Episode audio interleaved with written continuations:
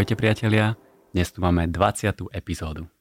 To už je celkom veľké číslo a v 20. epizódke trošičku opäť odbočíme od architektúry, ale nie veľmi ďaleko. Dneska tu budeme mať hostia alebo hostku z kategórie profesisti. Posledným profesistom, ktorý tu bol, bol pán Žolt Straňák, ktorý nám objasnil vlastne svetlotechniku a, a veci, ktoré sú s tým spojené. A dneska nepôjdeme veľmi ďaleko, lebo výsledky práce mojej dnešnej hostky môžete vidieť všade okolo nás, hlavne keď sa večer zotmie.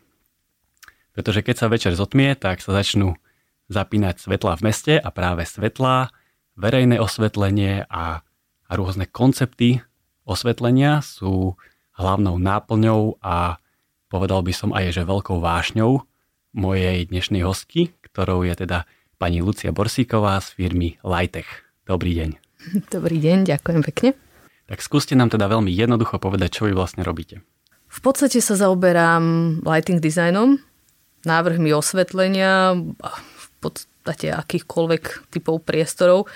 Ehm, viac sa snažím venovať tým veciam, kde nejakú úlohu zohráva aj taký estetický pocit ehm, z toho diela alebo z toho, z toho lighting designu. Čiže občianské stavby, pri tých, pri tých interiéroch komerčných, e, nejaké vily, e, byty e, súkromných osôb, ale teda aj outdoor lighting ako taký, mesta, obce, námestia, verejné plochy.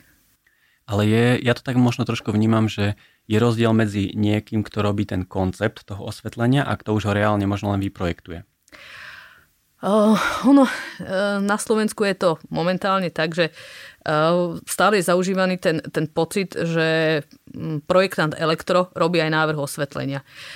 Uh, my ako uh, lighting designéri alebo teda tvorcovia tohto svetelného konceptu sme nejak tak uh, profesne neuznaní a nejak balancujeme na tom, že kde, kde vôbec sme, pretože častokrát tý, je predstava, že toto spadá pod projektanta elektro, ale za tie, za tie roky e, posledných možno 40-50 rokov sa tá svetlárina uh, tak vyprofilovala, je, je, už, je už tak rozsiahla, je to také, také množstvo uh, produktov, typov, prístupov, že projektant elektro ako taký uh, nemá, nemá možnosť to celé obsiahnuť a vôbec to nejak akože vedieť navrhnúť. Takže my sme niekde taká, taká výpomoc projektantom, elektro a architektom záleží od fázy, kedy spolupracujeme. To by sa dalo možno trošičku prirovnať aj k architektom a projektantom, nie? Že vlastne projektant vie úplne navrhnúť doma nakresliť, ale architekt mu môže dať, alebo mal by dať nejakú pridanú priestorovú hodnotu a iné. Mm, tak a hlavne ono mm, v tom, e, v tom priestore ako takom e, sú normy a sú nejaké základné veci, ktoré vie ešte nejako sledovať ten, ten projektant, ale potom sú, sú veci, ktoré súvisia s tým priestorom ako takým, s rozložením, s ergonómiou a tam už, tam už prichádzame na rad my, pretože predsa len ten projektant elektron nemá čas tak hĺbkovo sa, sa zaoberať proste len touto problematikou, ani, ani sledovať to, že čo tam použije, dať do toho nejakú tú estetiku, takže uh, Bohužiaľ, tá svetlarina by si zaslúžila, aby sa stala nejakým možno samostatným, samostatnou časťou profesie, ale zatiaľ to tak ešte nie je. A kde sa to dá napríklad vyštudovať? A, tak uh, aj Slovenská technická univerzita má svoj vlastný, vlastný program svetelnej techniky, potom veľmi dobrá na naše pomery je, je v Brne. Potom sú to, je to Nemecká univerzita v Dánsku, v Miláne na, na Politechniku, v myslím, že nejaké univerzity sú v Amerike. Ako nie je veľa, akože toto, toto nie je nejaký taký odbor, ktorý, ktorého je veľa a dá sa študovať úplne, úplne že všade. Podľa toho, že aký, aký aký ten typ, ktorú krajinu si, si vy, prípadne ten študent vy, vyberie, tak je zameraná. Uh, tí, uh, tie severské krajiny, uh, prípadne to Dánsko, oni sú viazaní tak viac, viac tak multimediálne, tak, tak by som povedal moderne. Uh, Taliani sú viac tak na, na architektúru, hej, typu Taliani, Španieli.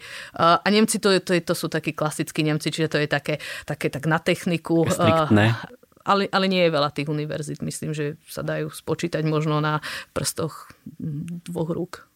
A vy teda sledujete určite v rámci inšpirácie aj to, čo sa deje vo svete a tak, čo sa v tomto... Hlavne, hlavne, hlavne to, čo sa deje vo svete. A je ten svet veľmi pred nami? Alebo ako, ako? To veľmi záleží od toho, na akú aplikáciu sa, sa pozeráme.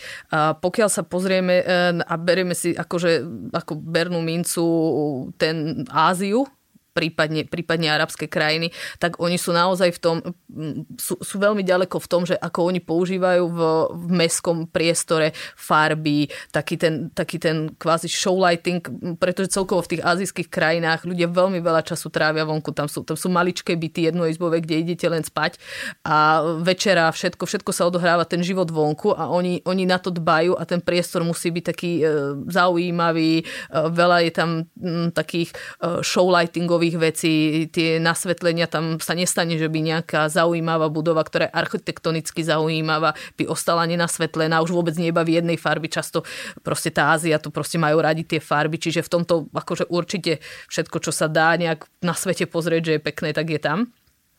Potom, pokiaľ by sme si mali zobrať asi e, taký ten vzor, že e, kultúrne pamiatky alebo niečo také, že historické, tak e, to sú také moje obľúbené, napríklad Oman. Hej, uh, tam je budova štátnej filharmónie v Ománe, to je úplne, že, uh, že, že nádherné. To je taký... A že je veľmi pekne nasvetlená, hej? Áno, to je, to sa ani nedá povedať, to je asi vzor dokonalosti, podľa mňa, že ako to je spravené, pretože to sú, tam sa snúbi to, že oni jednak tiež dávajú tým, tým nočným veciam taký význam, tým, že, že majú na to peniaze ako budget, tak je to urobené dobre, z pohľadu kvalitatívneho asi z tých najlepších vecí, ktoré na svete existujú. Ale napríklad aj také veci ako že Baku, Azerbajdžan napríklad. Hej to musí byť asi nejaký, neviem, asi osvietený panovník alebo niekto, kto si povie, že ten, že ten verejný priestor akože je dôležitý a začne ho takto budovať, že človek by málo čakal, že vo Máne bude niečo také úplne, že wow, a pritom to tam je. No samozrejme, ako krajiny ako Dubaj, ktoré sa považujú za také veľmi turistické, že tam samozrejme tam je znova jedno z tých najlepších paradoxne, hej, nespomenula som Ameriku, lebo Amerika je podľa mňa, akože ak mám povedať krajinu z takých e, známych, ktoré nám tak akože znejú v ušiach, že ja wow, tak Amerika v tomto smere akože vôbec nie wow. A keď som to tak načal ešte úplne na začiatku, tak vy máte vlastne radšej mesto v noci alebo cez deň? Lebo cez deň vlastne tie svetla nevidno. Keď je dobrý projekt a keď je spravený dobre, tak vie to, ten, ten nočný pohľad vie dať človeku taký, uh, taký, taký pokoj, uh, vie zaujať, ale súčasne, keď je to na nič, tak vie to, to osvetlenie, tak vie dať človeku aj pocit strachu a taký, že chcem odtiaľ to vypadnúť, ja už tu nechcem byť. Čiže uh, samozrejme, to sú, sú to dva úplne iné, iné pocity a ináč chodím po tom meste za nejakým účelom cez deň a za nejakým iným, iným večera. Naozaj, že ten večer už človek sa nenáhli, aby niečo od niekiaľ niekam stihol alebo uh, sa presunul niečo, niečo vyzdvihol, uh, že ten večer to väčšinou je fakt za takým účelom, že idem sa prejsť nejak na nejakú prechádzku a, a vtedy by to malo byť tak, že si to užívam, viem kam idem, uh, je to bezpečné a, a, a nie je taký ten pocit, že tak uh, toto je určite tá, tá, tá, tá, tá ulička v tom filme, kde, kde tie ženy zabíjajú a okrádajú. Hej, že, a o tom hovorí to svetlo. Tak ale vy v rámci pracovnej deformácie vlastne pracujete vždy večer, keď idete po meste, nie? Áno, áno a, a všímam, si, všímam si zelené výbojky, ktoré sa idú vypáliť. Uh, to, či to má dobrú to už je také, ako že to už skáče tak e, do oka, že uh, to je asi ako architektúra, hej, že, že tiež akože uh, to sa už nedá odfiltrovať po tých rokoch. Však ja dám rovno takú tú storku z minulého týždňa, keď sme boli na tej kávičke v kruhu Tí, čo nepoznáte kruh, tak je to tá remeselná pekáreň na Vajnorskej ulici. Majú tam vymakané kváskové chleby, kávička, všetko, krásny výklad. Ja som tam čakal na pani Borsíkovú, tá dobehla, z kolobežky pekne, si sadla, pozera, že no, že krásne to tu majú, je to pekné vynovené, ale osvetlenie majú zlé. Tak v čom bolo zlé osvetlenie v tomto, v tejto remeselnej pekárni? Ono je treba povedať, že bolo dizajnovo krásne bolo to veľmi dizajnovo premakané, pekné, od renomovaného dizajnéra, hej, v tomto prípade ako v tej našej oblasti je jasne dané, že kto je tá prvá liga v tom, ako, ako sa ten dizajn robí, ale konkrétne nebolo tam proste spektrum podania farieb, ktoré by sa malo používať na pečivo. Bolo tam vidieť to, že to pečivo nebolo také úplne, že chrumkavé, také hnedé, také úplne, že pekné, že aha, zjedz ma. Hej. A, na toto sú špeciálne typy e, spektra farieb, ktoré by sa tam mali používať. Tak do toho sa kľudne môžete pustiť a toto nám kľudne môžete opísať, že aké spektra farieb sa používajú na, na meso, na ryby, na pečivo a neviem na čo všetko. celkovo, celkovo tá, tá svetlarina, ono, ono sa to tak tvári, že e, a niekedy sme takí to ako, že tí svetlári takí sklamaní, že uh, ten, ten projekt ako taký uh, sa nejak nesie a potom príde na konci uh, architekt a projektant elektor a povie, však tam niečo také daj, iba akože niečo, hej. A sú, sú priestory, kde akože len tak niečo môžeme dať a není to problém. Ja milujem priestory také, na takéto účel typu archív, šatňa a tak ďalej, hej, lebo to je akože typ priestoru, že tak tu niečo daj. Ale potom máme priestory typu napríklad tieto predajne, kde sú siahodlhé štúdie a dneska nie sme na to, aby sme tu úplne že nejak rozoberali, ale je jednoznačne dokázané, že svetlom sa predáva. Sú štúdie, kde napríklad v priestore sa nezmenilo vôbec nič iné, len sa hral e, ten svetlár so svetlením a e, konkrétne zameral sa na to, že pre koho je určený daný typ obchodu. Či je ten typ obchodu, rozlišujeme v takomto prípade také, také tri typy uh, zákazníkov podľa toho, ako sú dynamickí. Či sú to takí tí, povedzme, ľudia takí starší, ktorí, to sú ideálne také, také značky, ktoré sú také luxusnejšie pre vekovú kategóriu, povedzme 50+, plus. to sú tí takí kvázi uvážení investori, ktorí potrebujú, potrebujú mať tam taký pocit ako keby doma takého, takého kľudu, takého, takého tepla, takého všeobecného priestoru zovšadiaľ a a takýto nakupujú a sa dlhšie zdržia v obchode a tým pádom viac minú. Na základe tých prieskumov jednej konkrétnej značky je to o 10% minúť v tom obchode viac, keď je to svetlo také, ktoré zodpoveda tej ich kategórii. Potom sú veľmi taká tá, tá dynamická kategória typu, to sú tie obchody typu Berška, Stradivarius a to sú tí mladí, ktorí sú takí a takí e, vyhajpovaní, že a proste veľa robím a aj telefón a chodím a toto a oni potrebujú úplne iný typ osvetlenia, taký dynamický, iba zacielený na tie produkty a, a to okolie je také tmavé a sú, potom je kategória, ktorá je niekde medzi tým. Ale proste keby sa použila úplne takýto typ, ako je napríklad tá Berška Stradivarius, že úplne cieľene vo veľkých kontrastoch pálime len na tie, na tie typy oblečenia, konkrétne na nejaké tie džiny a tak ďalej. A toto isté, keby sa použilo v nejakom obchode, ktorý je, ja neviem, poviem nejaká taká Luisa Spanioli, čo, čo je taký akože obchod pre také dámy, hej, práve, že nie je dôraz na to len proste na to oblečenie ako také, ale aj tam aj tie steny musia byť také tak príjemne podsvetlené. A celý ten priestor musí byť tak, tak rovnomerne. Nesmú tam byť také veľké prešlahy, uh, že, že proste produkt a, a napríklad okolie toho produktu, uh, pretože takýto typ spotrebiteľa by sa tam necítil dobre. Rovnaké štúdie s nejakým podobným výsledkom sú takisto vo tomto food sektore, eh, v tomto potravinovom, že keď je správne nasvetlený ten, ten priestor, nie je to len o tom, že teraz Borsiková povedala, že akože to môže byť lepšie, ale že ten, ten majiteľ lepšie predá, on viac predá. To je, to je preukázateľné. Takže ak počúval teraz nejaký majiteľ, tak uh, mal by si zatriediť teda, so, so, kam patrí a, a možno skúsiť to akože počúvať. Otázka je, do akej miery sú oni napríklad zameraní na to, že v takom Lidli napríklad nenájdete úplne špeciálne zamerané taký sparkling, také uh, na flaše, pretože pri, pri vínových fľašiach napríklad uh, je rozdiel, uh, akým spôsobom a odkiaľ sa, sa nám svieti. Uh, pokiaľ je to iba taká bežná línia, ktorú tam napríklad vidíte, tak tie fľaše sú síce na svetlenie, ale chýba tomu taký, taká, taká trbliet, kosť z tej fľaše, že, e, a to vidno napríklad v takých, takých prémiových obchodoch, hej, dobrých. Že tam aj minerálka svieti, hej? Nie, ale fľaše, ktoré sú také, také tie hnedé, vínové, zelené, tak oni majú taký, taký odlesk, taký lákavý odlesk. A to sa zase robí iným typom svetla. Ja som si vás napríklad zavolal aj preto, že, že my spolu spolupracujeme na projekte Cvirn. Málo kedy som stretol takého profesistu s takým entuziasmom a nadšením, aké máte vy, tak uh, úplne od piky by ma zaujímalo, že ako ste sa vlastne k tomuto dostali, k tejto celkovej typológii svetla, že práve toto vás zaujíma, že tomu... Strašnou náhodou.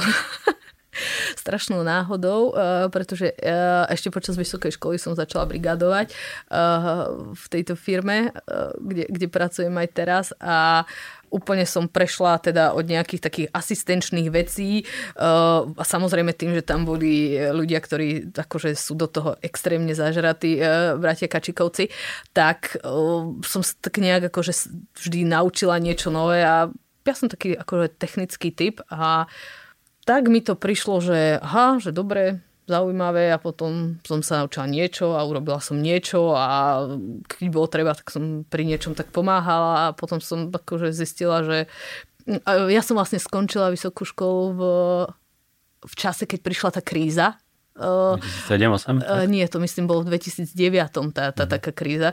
A tým, že ja som vlastne študovala v zahraničí posledný ročník vo Fínsku, takže keď som sa vrátila z toho Fínska, ja som bola úplne akože úplne e, e, mimo tohto diania, lebo tak v tom Fínsku ten svet funguje tak e, ináč a ideálne. Takže som vlastne prišla uh, zoštátnicovať a že čo, že nejaká kríza, že čo, že naozaj, že, že čo sa tu deje. Tak uh, vlastne som ostala, ostala pri tomto, v čom som, v čom som brigadovala. Ani som a t- ako mňa to celkom zaujalo a, a potom to už bolo len o tom, že učiť sa ďalej, ďalej a ďalej. Takže nie som e, vyštudovaný svetlár, ale som taký človek, ktorý to sa proste nejak naučil popri e, kolegoch zdatných a skúsených. A robí to značením. To na vás vidno. Uh, ako áno, to je podľa mňa každý, kto, kto robí nejakú prácu, tak ono sú, sú dve možnosti, že buď si vyberiete prácu, ktorá vás baví, alebo proste sa naučíte mať rád e, to, čo robíte. A ja som asi ten druhý prípad, že ja som tak som získala to nadšenie s tým, ako som to robila. Ja aj, no ale potom je ešte veľká skupina ľudí, ktorá to robí a, a nadáva, že to robí a že ho to nebaví. To sú a asi veľmi nešťastní ľudia. Je, a tých je veľmi veľa. No a kedy prichádzate vy, ako teda svetlár, do projektu? V zásade máme tri možnosti, eh, kedy, kedy nejak eh, sme, sme v kontakte. Eh, najčastejšia forma je typ projektu, kedy architekt má vybraného svojho projektanta elektro a k nám ako k svetlárom to dojde tak, že, že treba navrhnúť osvetlenie. To sú ale typy projektov, ktoré si nevyžadujú nejaký taký zásah, že mm, dať do toho nejaké aj cítenie estetické. Skôr sú to typy uh, rekonštrukcií, ktoré sa dejú za účelom zníženia energetickej náročnosti, pretože tá svetlarina môže mať aj takéto svoje kreatívno. To sú napríklad mm, rekonštrukcie nejakých historických pamiatok, kedy naozaj treba urobiť nejakú vizualizáciu, urobiť nejaké pohľady, kde e, diskutujeme veľa s tým investorom, pýtame sa ho na jeho, na, na jeho proste zámer, čo tým chce dosiahnuť, či chce pritiahnuť nejakých klientov alebo nejakých návštevníkov a odkiaľ, z akej pozorovateľnej vzdialenosti teda by to malo byť byť vidieť. Potom sú vlastne tieto, tieto zníženia energetickej náročnosti, kde svetlo je jedna zo zložiek, ktoré je v dnešnej už dobe pri, pri cene elektrickej energie nemalým, e, nemalým nákladom. Čiže tam vlastne robíme tzv. výmenu za účelom zníženia energetickej náročnosti, aby sme naplnili tie z cieľov, ktoré nám dáva Európska únia, napríklad zníženie, tej, zníženie CO2 a tak ďalej. Čiže tam skôr sme zameraní na také technično, že, že urobíme proste technicky, technicky dobrú výmenu, ktorej cieľom je zníženie energetickej náročnosti. A potom sú to také tie projekty, ktoré sú také, že, že od papiera, že začínajú a vtedy často pracujeme hlavne v tejto spolupráci s architektami, že kreslí sa niečo nové a vytvára sa, sa koncept nejakému celku, či už je to bytový dom alebo nejaká múzeum, galéria, hoci čo, ale eh, je, je tam proste to vedenie toho architekta od začiatku alebo nejaké vily, rodinné domy. Takže tam vedie, vedie ten architekt vlastne eh, aj nás ako svetlárov. Dôležitý je ten architekt, on, on má nejakú ideu, ideu o priestore, mm, o nejakom pohybe ľudí tým priestorom a, a my mu pomáhame vlastne tie jeho myšlienky, ktoré má pretaviť do toho, ako, ako by to malo byť v noci. Ale sú, sú iné, uh, iné diela, kde, keby sme my potrebovali byť napríklad už, už pri už pri samotnom kreslení tzv. PSPčka, ako to my voláme, že keď v štúdii je už jasná nejaká, nejaká hmota toho objektu a pokiaľ má ísť o nejaké fasádne osvetlenie a tak ďalej, tak je veľmi neskoro, keď my dostaneme od architekta už finálne nejaký projekt a tuto mám, takto urobené, takto je tá fasáda a teraz tam niečo navrhni. Hej. E, a ako my, my potrebujeme spoluprácu, aby kvázi nám možno vedel trochu ten architekt upustiť a vytvoriť tam niečo, nejakú, nejakú niku, vedel nám tam dať nejakú, nejakú drážku alebo niečo, kde to svetlo vieme skovať, lebo keď nám, k nám príde niekto a ukáže nám, že 20 podlažnú budovu celosklenenú bez ničoho a tuto nejako nasvetli, tak e, to ťažko. A hovoríte aj o nejakej konkrétnej typológii stavieb, alebo či len tak globálne teraz?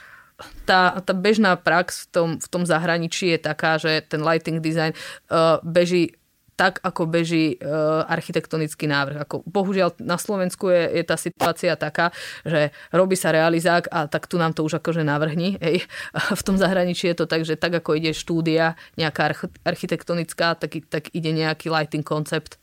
Uh, keď, keď je to vyladené, tak ide následne to architektonické PSP a vtedy my už špecifikujeme akože bližšie, bližšia špecifikácia toho konceptu, čiže to je už taký, taký, taký rozpísaný nejaký podrobnejší prehľad a v tom realizáku tam sa už riešia už priamo nejaké až, až ukotvovacie vody a nejaké konkrétne polohy a, a uhly. No a vy keď robíte ten návrh, tak asi používate aj svetelné štúdie, nie? Na také overovanie toho, ako to svieti v tom priestore. Uh, sú tak pre overenie drvivú väčšinu z tých, z tých vecí a máme na to svetlárske programy, ktoré používame, Dialux alebo Relux, kde uh, vytvárame taký súbor, pokiaľ väčšinou ten súbor je potrebný aj pre nejaké, nejakú formu toho stavebného konania, napríklad na hygienu. Pokiaľ sú to typy medicínskych priestorov, tak na technickú inšpekciu je potrebné odovzdať aj ten náš svetlársky projekt, ktorý splňa tie konkrétne normy a v tom prípade my musíme každú tú plochu v tom nejakom medicínskom priestore pomenovať, zatriediť, e, zakategorizovať a ten elaborát náš má niekedy niekoľko sto strán, že, že čo to musí splňať. Ale sú, sú typy priestorov, kde napríklad zase ten náš projekt je taký, ten náš program, ten dialog je taký, trochu tak pokulháva za tou architektúrou, čiže využívame spoluprácu s architektami a spoluprácu so SketchUpom, že teda my importujeme alebo exportujeme niečo, niečo zo SketchUpu a niečo, niečo si musíme domodelovať v tom SketchUpe, lebo proste ten náš svetlársky program nevie urobiť až takú úplne, že 100% tú, tú overovaciu štúdiu a po tých rokoch sú niektoré typy projektov, kde to už musí byť systémom, že pozriem, vidím a urobím. Fakt. Lebo... Lebo tým, že to svetlo je taká nehmotná esencia, tak sa to niekedy tak ťažšie odhaduje, nie že ako to presne bude svietiť v tom priestore a či dosiahnu uh, ten efekt, aký chcem.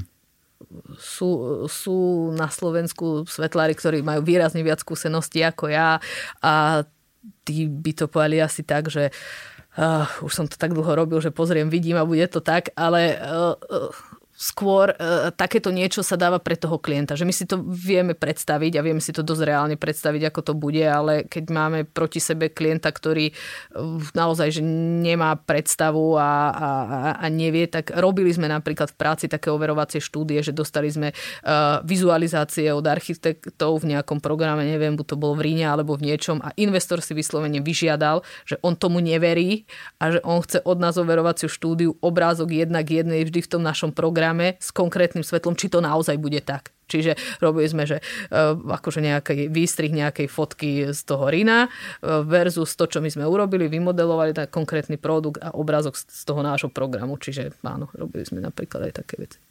A na akých projektoch ste napríklad vyrobili, že kde si môžeme ísť napríklad v Bratislave pozrieť nejaké výsledky vašej práce alebo nejaký, nejaká budova, ktorá je pekne nasvetlená, ja robím veľa mimo Bratislavy. Alebo no, však kľudne dajte aj mimo.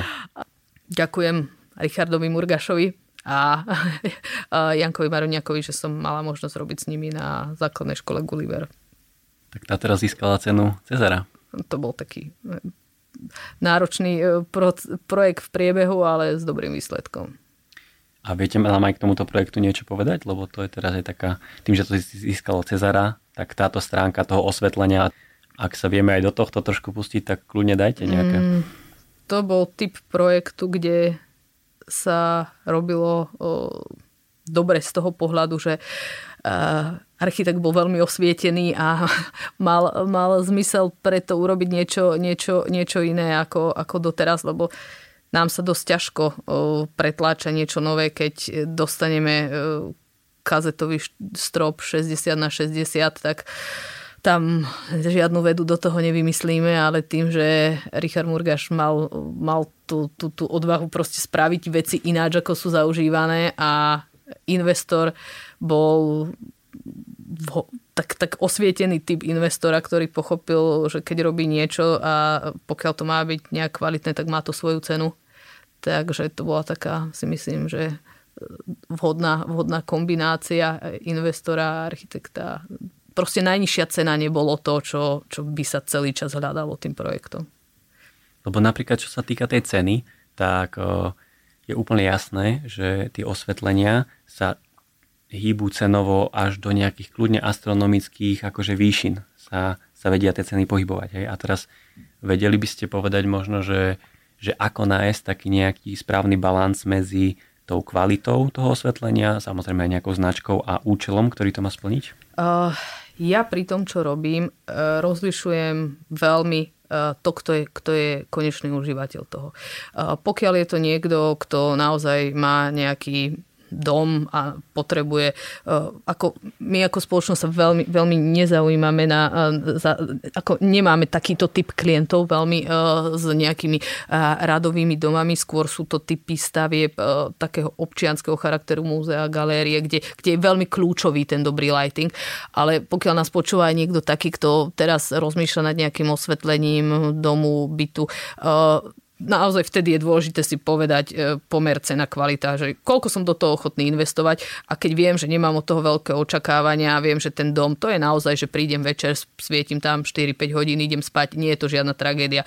Úplne iné je to, keď mám nejakú, nejaké múzeum a mám tam šatník nejakej hej, e, kráľovnej princezny, neviem, niekoho, nejakých miestnych e, zemanov, alebo čo, pretože to je naozaj to, čo tým ľuďom ukazujem a vtedy je, vtedy je dôležité pri takýchto múzejných exponátoch jednak, jednak dostávame ako svetlári taký manuál, že uh, ako sú tie tkaniny chránené, akú, akú intenzitu svetla znesú, e, pokiaľ sú to nejaké obrazy alebo niečo, nejaké tapisérie. Robila som takú výstavu na Bratislavskom hrade, kde sme dostali z Francúzska, z múzea presne dané, že tento exponát koľko toho svetla zniesie a každé svetlo muselo byť špeciálne zostmievané. E, prišla kurátorka, odmerala si to luxmetrom, či to sedí, pretože tam pri nejakej prílišnej expozícii toho svetla by mohlo dojsť k jeho poškodeniu a tak ďalej. Čiže to je taký rozdiel rozdiel, že, že kto je ten, ten koncový užívateľ. Ak je to nejaké mesto, obce, tu sa teraz stále strašne spomína, ako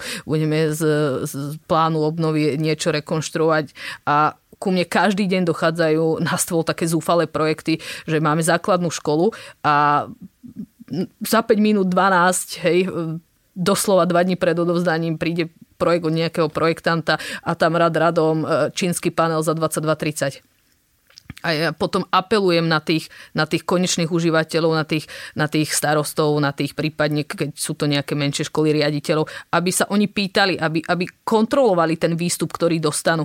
Pretože e, pokiaľ je tam nejaká stierka, tak možno ich až tak veľmi netrápi, že čo je to za stierka, ale iba akú má farbu. Ale pri tom svetle, ako jednak je to jeden z z výrazných spotrebičov elektrickej energie a ďalej sú, sú rôzne štúdie už na svete, ktoré poukazujú na to, že pokiaľ to spektrum v tej letke nie je dostatočne dobre, pokiaľ má vysoký e, podiel e, modrej, modrej zložky, e, hlavne z azijských krajín idú tie štúdie, tam dochádza k poruchám koncentrácie, napríklad k znásobeniu myopie, krátkozrakosti, to je krátkozrakosť, ktorá nie je dedičná, ale ktorá je získaná pod zlým svetlom taktiež proste ďalšie veci ako iné také, taký diskomfort, bolesti hlavy, pokiaľ je to svetlo, my tomu hovoríme, že je tam veľký flicker, že, že je mihotavé. To sú také veci, ktoré sa nedajú oceniť e, nejak, že to neviete ani odvnímať, ale vlastne v tom mm, Ja mám na to vždy takú, takú, takú otázku, na ktorú som ešte nedostala odpoveď, že, že koľko stojí vaše oko?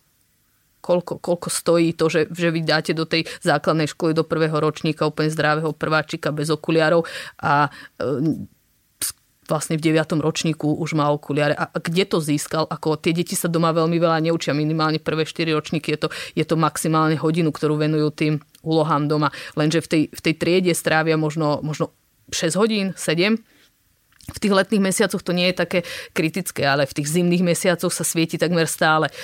Je strašne veľa škôl, ktoré majú to osvetlenie zlé ešte, ešte z čas komunizmu. Ono, ono ani vtedy nebolo dobre navrhnuté. Tam sú ešte niekde také gulové e, gule, my tomu voláme, hovoríme také čerešničky, hej, také tie komunistické veľké, také, také gule, v ktorých sú iba žiarovky, hej. Tam sa vôbec nedá hovoriť o žiadnom splnení hygienických noriem, či už z pohľadu intenzity alebo rovnomernosti nejakého oslnenia, akože že úplne zle. A to sú potom také, také tie defekty, ktoré, ktoré získa e, to dieťa na tom zraku a to už sa nikdy z toho potom nedá vyhrábať. Ten zrak je poškodený nenávratne a, a tá otázka je, stálo to za to, keď sme mohli z toho plánu obnovy napríklad si urobiť to osvetlenie tak, že sme ho mohli mať na, na 10, alebo budeme ho môcť mať na 10-15 rokov dobre. Stálo to za to, že sme si to vôbec nevšimli, že, že tam máme teraz niečo čínske za 22-30, ktoré sa nedá nejako servisovať. Čiže tie moje také otázky sú pýtať sa na to. To, čo ste nám dali, prosím vás, to sa dá servisovať?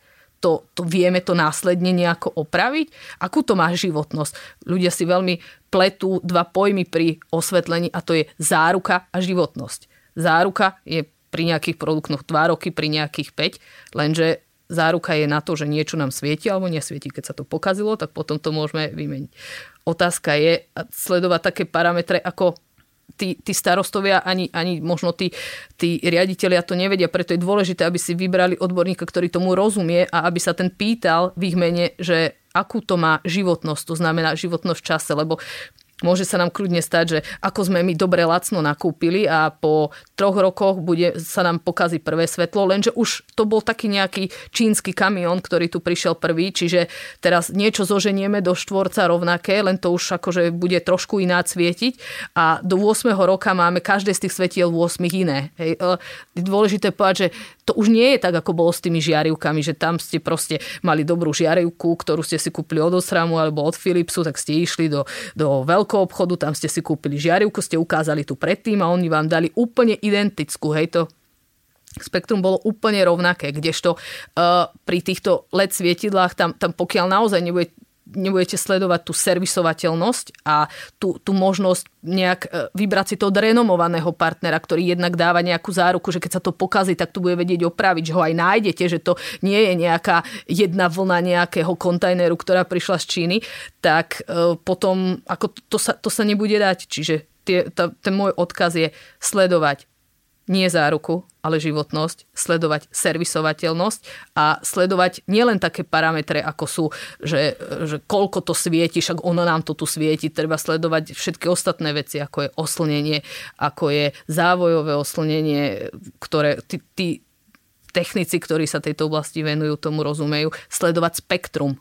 Hej, aké je to, to, to spektrum, že, že do akej miery kvalitné Viete si vybaviť taký projekt, kde ste pracovali možno s takým, že najvzácnejším typom osvetlenia? Mm, tak uh, tak isto ako, ako v každej oblasti, ako pri autách, je to možno nejaké Ferrari, Maserati, tak aj... Tak, tak čo aj je Ferrari a Maserati medzi osvetlením? Uh, dá sa povedať, že, že každá aplikácia má nejakého možno takého svojho, svojho víťaza ale určite, určite je zážitok robiť e, so, so značkou Erko, ktorá e, v galerijných priestoroch, ktorá je naozaj, že dá sa povedať jedna, jedna asi, asi stopiek a to, čo oni predvádzajú pri konštrukcii tých ich produktov galerijných, že tam naozaj vieme urobiť od malého, malého spotu až, až po, po celú stenu, súčasne komunikovať tým istým jedným svetlom cez, cez e, nejaký Bluetooth alebo cez niečo riadiť to a ešte to aj pekne vyzerá, ešte to má aj dobré spektrum a ešte sa to nekazí, tak e, ako je, je super, keď je priestor robiť s niečím takýmto, pretože vtedy naozaj sa to dobre robí a, a dá sa všetko. No, je, je, je horšie, keď máme, ten investor príde s požiadavkou, že chce to, aby výsledok bol taký ako s tým Maserati, ale budget je na Škodovku. No, to, tak potom sa to ťažko vysvetľuje, že, že to nejde. Tak poďme sa úplne plynulo teraz presunúť do témy Bratislava.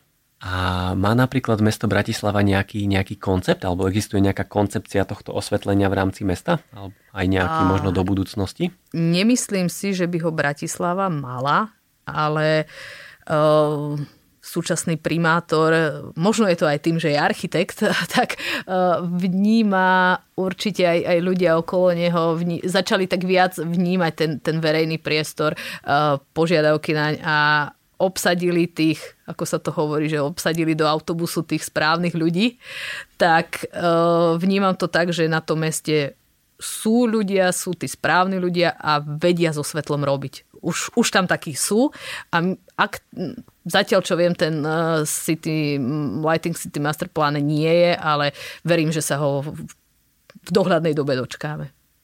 A mal by teda byť? Akože máte nejaké informácie, že sa na ňom aspoň pracuje? Uh, tak ako to vnímam z ostatných typov priestorov, tak uh, myslím, že začali vnímať tú potrebu, že je to potrebné. A tým pádom myslím si, že sa ho dočkáme. Že, že to nejak tak prírodzene príde. A kde sa môžeme ísť inšpirovať? Do akého mesta napríklad? Záleží, že zase aké, aké tie mestá chceme. Ono, v rámci miest existuje taká svetová iniciatíva, volá sa to, že Lúči a píše sa to Luci a je to, je to asociácia miest a väčšinou sú to mesta, nie sú tam obce, ktoré združujú tých takých, e, pre ktorých je ten priestor z pohľadu nočného osvetlenia zaujímavý a sú, sú, vytvárajú túto organizáciu, vymieňajú si každoročne nejaké uh, skúsenosti a poznatky. Uh, zakladajúcim členom tejto organizácie mesto Lyon vo Francúzsku.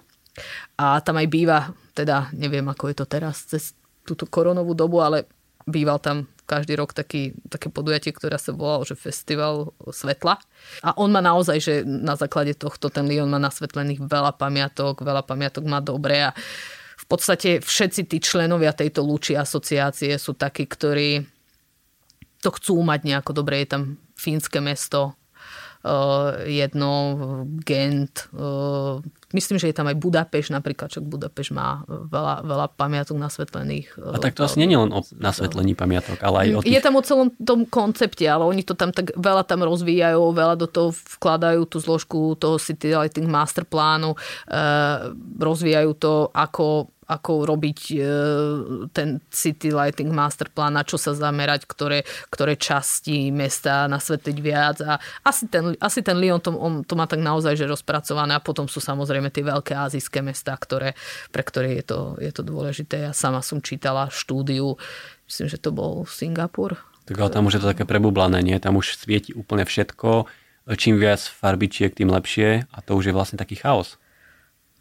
Otázka je, čo za tým chaosom sleduje. Napríklad pre mňa bola, akože tu bola jedna asi stop životných uh, zážitkov vidieť v Hongkongu Symphony of Light. I to je, uh, tam Ne, neviem, ako je to teraz, v tom čase, keď som tam bola ja, to fungovalo tak, že uh, myslím, že vždy na každú celu, čiže každých 60 minút na pobreží sa zapla hudba a všetky tie pamiatky išli v nejakej dynamike, teda neboli to pamiatky, to sú, to sú hypermoderné stavby, ale všetky nejak, uh, mali nejakú kvázi takú šovku na nejakú hudbu, uh, išla tam nejaká dynamika v rámci ich nasvetlenia alebo nejaká projekcia alebo niečo a to bolo naozaj, že to, toto bolo ich cieľom. To bola proste atrakcia, ktorá proste tam prilákala niekoľko desiatok tisíc ľudí na to nábrežie pozrieť celej, celého toho myslím, že to prístavu alebo záliv, čo to bolo. Čiže to bol ich cieľ. Ich cieľ bolo proste, toto bolo taká vizuálna atrakcia, ktorú, ktorú robili, na ktorú sa ľudia ciele nechodili pozerať. A potom sú to také typy, napríklad, že nejaké mesto má inú stratégiu, hej, skôr takú tichú ukázavnia pamiatok. U nás je to zatiaľ tak, že uh, keď sa prejdete o 12. po, po nábreží Dunaja, tak navnímate iné budovy, ako keď tam idete v noci, tam vlastne akože nevidíte nič. Hej. No a keď hovoríte o tých šovkách, nechcel by som to aj nazývať show, ale, ale podujate Biela noc napríklad. Chodievate na Bielu noc? Zatiaľ som bola vždy. E, tento rok som mala rešpekt voči nejakým interiérom, takže som v nich nebola, ale uh, bolo fajn, že, že sme tam tento rok mohli vidieť e, v takej celkom slušnej projekcii Ašota Hasa, pretože uh, Ašot Has, ja ho tak vnímam, že ako robí, robí, robí fajn veci, také celkom aj presahujúce uh, slovenský priestor, že by si to zaslúžilo aj taký, aj taký medzinárodnejšie, medzinárodnejšie publikum. Na druhej strane ja sa nebojím povedať, že niekedy niektorým dielam nechápem, som toho názoru, že nie všetko, čo sa považuje za moderné umenie, je umením. Niekedy je to, ja tomu nechápem, je to nejaká zvláštna e, zvláštne niečo a nie všetkému tlieskam, lebo, lebo v tom nechápem pointu a to naozaj, to, to, to dobré, to svetlárske umenie, ktorým som sa stretla, malo za sebou myšlienku, malo nejakú koncepciu a neviem, možno teraz niekoho urazím, ale videla som tento rok nejaké záchodové misie s nejakým blikajúcim ledhadom a ja som to nepochopila. Hej, ja, ja neviem, možno asi mi to niekto potom vysvetlí, že mi napíše do tohto podcastu myšlienku tohto diela, ale Nahnevaný autor tohto diela určite sa ozve. Niečo, niečo je podľa mňa gíč a, a nemyslím si, že je to umenie. Za to by som dopriala uh, Slovenskej Bielej noci, ako chápem, že je to často o budžete, ale aby tu mohli ukázať uh, a pozvať takých ľudí, uh, ako, ktorí sú také podľa mňa celkom zvučné mena v, tej, v tom takom svetlárskom umení, to napríklad Finn Tapio Rosenius, alebo môj... To ob... bolo jedno meno toto, alebo? Áno, áno. A potom ja mám veľmi rada takého umelca, ktorý sa volá Arturo Alvarez. On má aj komerčnú kolekciu svietidiel a aj také proste veľmi umelecké veci, ktoré, kde sa pohráva s tieňmi a, a, a látkami a nejakou, nejakým presvitom tých, tých vecí. Ako vidno za tým naozaj, že umenie a si myslím, že keby bolo dopriaté aj teda zvyšným ľuďom to vidieť u nás, že ja si myslím, že veľa ľudí by povedal, že si to chce aj kúpiť k sebe, akože keď má na to ten priestor, lebo to je naozaj, naozaj pekné, má to nejakú pointu a, a potom sú takí, takí niekde trochu viac šialení umelci svetlári, niektorých sme tu bohužiaľ tiež ešte nevideli, ako bol Ingo Maurer. Hej, to sú také veci, ktoré uh, sú také, hej, že nejaké rukavice, ktoré svietia a tak ďalej, ale uh, to je už také naozaj, že, že má to takú umeleckú hodnotu tie, tieto veci, takže uh, ja mám také jedno z takých obľúbených diel, ktoré si možno niekto môže pozrieť, taký luster, ktorý je z rozbitých tanierov a volá sa to Porka Mizéria, takže... A kde to je? To je myslím, že dielo tohto, tohto Inga Maurera, ak si teda dobre pamätám. A, a je, to, je, to, je to pekná konštelácia. Je, je to také umenie, hej. je to luster z rozbitých riadov, ktorý je tak veľmi pekne zoradený, vytvára takú peknú hmotu nad nejakým stolom a to, to, ako to by som dopriala, aby, aby bolo niečo také akože možno aj tak umelecky hodnotné, uh, že niekedy sú to také veci, že neviem, mám taký zmiešaný pocit z nich. Ja, e, mne sa napríklad tento rok na Bielej noci veľmi páčil Krištof Kintera a jeho inštalácia pred, e, na Dunajskej ulici, tak tam má také preseknuté lampy. Uh, áno. Absolútne jednoduchá myšlienka, hej, že preseknutá lampa, ktorá vlastne je predelená na dve časti a tá ležiaca časť na zemi vlastne svieti. To, na to sa pozriete a to okamžite tomu rozumiete. Čiže mne sa to akože strašne páčilo, možno aj preto, že mám rád Krištofa Kinteru, ale toto si pamätáte? Toto ja dielo? som videla ešte, tie, ešte sa mi páči tie panačiky také, také červené, ktoré tam niečo cvičili. Jogu pred Euroveo. Hej, takže, takže to bolo také ešte, že OK. Ako, také ako vravím, že to, čo vo mne nehalo také, že, že fúha, že čo je toto, to boli tie záchodové misy, hej, to bolo také, že skôr také, že... No a v čom bol teda ten Ashot Haas pre vás taký akože najlepší tento rok? Keby sme to zobrali z takého medzinárodného kontextu a meradla, tak oni sa veľmi zameriavajú na to, aby to bolo aj nejakým spôsobom dynamické a, a, a práve Ashot robil tú takú, takú dynamiku do toho celého, že, že to svetlo spája s takou, s takou dynamikou. Bol ten taký svietiaci kruh tej Inchebe, takže asi, asi, asi preto to, že spája to také, má to také medzinárodné nejaké, taký rozmer. A vnímate vy také meno, že Olafur Eliasson? Nie a on práve, že sa zaoberá do veľmi vysokej miery svetlom, má strašne veľa svetelných inštalácií. On má strašne veľa projektov po celom svete, akože v súčasnosti je veľmi, veľmi vychytený. Na Slovensku ale samozrejme od neho asi nič není, alebo neviem teraz, ale v Dánsku som napríklad od neho niečo videl, keď som bol a to si určite dajte, že Olafur Eliasson. Napríklad aj na Netflixe je taký pekný dokument, on sa volá, že Abstract Art and Design a jeden diel je venovaný jemu. A on sa práve zaoberá tým svetlom a často má také inštalácie, kde má celé napríklad svetelné spektrum. Iba bol som na takej výstave v Arhuse, kde volalo sa to, že foggy room, akože že hmla, hmlistá miestnosť a v tej miestnosti bola proste iba hmla alebo para, ktorá bola rôzne nasvetľovaná práve týmto celým farebným spektrom a to vy, keď ste tady išli, tak to bol akože extrémny zážitok. To je príklad toho, že e, niekedy sa dá aj zo svetelnej inštalácie spraviť proste e, bod nejakého úplného, že, že e, záujmu v tom meste, mm-hmm. že, že to je ten top bod, že, že nemusí to byť úplne že nejaká skvelá architektúra alebo niečo. Ale pritom je to jednoduché a páči sa mi na tých jeho inštaláciách, že nepotrebujete k tomu žiadne vysvetlenie, ale ste tam a že to fakt veľmi rýchlo pochopíte na základe len tej hry toho svetla alebo farebného spektra toto je to, kde, kde, čo je rozdiel pri tých univerzitách, že, že presne e, títo dáni sa zameriavajú týmto, týmto smerom takým, takým multi, multimediálnym alebo mhm. takým skôr e, na, na, takú, na takúto prezentáciu. No dobre, tak povedal by som, že poďme sa presunúť na pravidelnú rubriku na záver. Keďže to nemáte napočúvané, tak budú pre vás všetky tieto otázky nové, tak som dobre. zvedavý, že ako zareagujete. Prvá otázka je taká trošku netradičná a to je, že aký je váš obľúbený neúspech?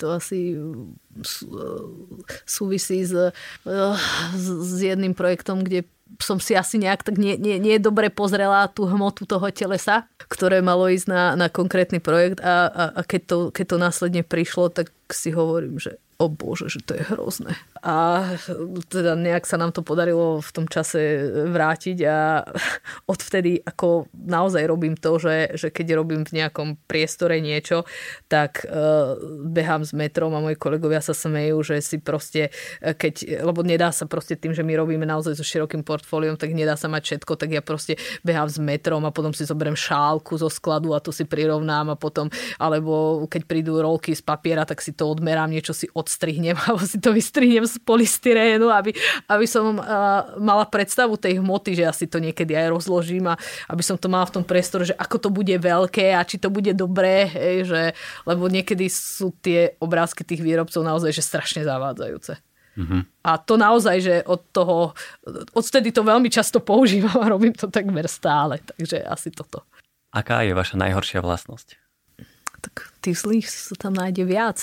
Neviem, kto, ktorá z tých zlých by bola taká, že úplne, že uh, najhoršia. Mm, asi, že ja si dokážem veľmi rýchlo zaškatulkovať ľudí a potom ich už čas, e, dosť ťažko ťahám z tej škatulky von. To je regulérne zlá vlastnosť. Dobre, aká je vaša najlepšia vlastnosť? Fú, tak... No, treba sa vedieť aj pochváliť. Asi, že ja som taký celkom makač. Hej. Čo to znamená? že pokiaľ treba niečo odovzdať, tak ja dokážem naozaj, že dlho a, a precízne predsedieť nad tým, aby to, aby to v tom konečnom dôsledku bolo dobre. No to sa môžete zodrať, lebo keď máte že veľa, veľa roboty a tak to by ste takto mohli vlastne nad každým projektom sedieť a by ste sa zošaleli a robili 14 hodín denne. Treba to brať aj asi z toho ohľadu, že kto stojí na tej druhej strane v tom projekte. Mm-hmm. Že či mám na tej druhej strane niekoho, kto to vie oceniť, akú, akú, akú energiu dávam ja do toho a keď je to niekto taký, kto, komu je to jedno, tak asi potom treba to vedieť identifikovať, že komu sa tá energia dáva. Byt alebo dom? Dom. Ja som dievča z dediny, takže... A teraz bývate v byte alebo dome? Teraz bývam ešte v byte. A, ale chceli by ste... Chcela by som bývať v dome. A niekde v Bratislave alebo skôr akože mimo mesta? Mm, mimo. Ale tak v rámci, tak v rámci, ako ideálne by bolo možno aj na hradnom vršku, ale takto, táto nie sú možnosti, takže, takže mimo Bratislavy. Aké je vaše najobľúbenejšie jedlo? Treska s rožkou. Prečo? Mám na to také milé, milé, spomienky, milé spomienky z detstva, eh, keď sme, keď sme teda s otcom chodievali na, na také výlety a on si vždy dal parísky šaláde a tresku s rožkom a tak mi ostala treska s rožkom. Treska s rožkom je super. Teraz tu máme takú otázku na sladkosti, že, že kávenky alebo kakaové rezy? Eh, kávenky, určite. Jednoznačne kávenky? Aha, áno. Dobre. A, a ešte to zvyknem jesť tak, že si oddelím tú vrchnú oplátku a tu zjem samostatne, a potom a tak, že si to tak e, delím. Ono ano, sa tak dá pekne odlúpnuť. V tomto vôbec nie ste výnimočná, už sme tu mali pár hostí, ktorí presne toto e, povedali, takže ste iba ďalšia v rade, ktorá toto ano. robí, tento odlepovač e, káveniek. Som, som rada, že v tom nie som sama. Takže po nahrávaní vám odovzdám pekne kávenku. Dobre, ďakujem. No a teraz k takej poslednej otázke. Neviem, či to vnímate, ale architekti chodia oblečení v čiernom oblečení. Všimli ste si takýto trend? Často, že, áno. Že často a strašne a, veľa architektov chodí v čiernom. Šál, ešte sú tu, áno. Nie, šál sa neráta, celý v čiernom áno. proste, hej. Že to je také poznávacie znamenie architekta. Ťažko povedať, že či teraz budete vedieť odpovedať, ale že, že máte na toto nejaký názor, že prečo to možno tí architekti robia?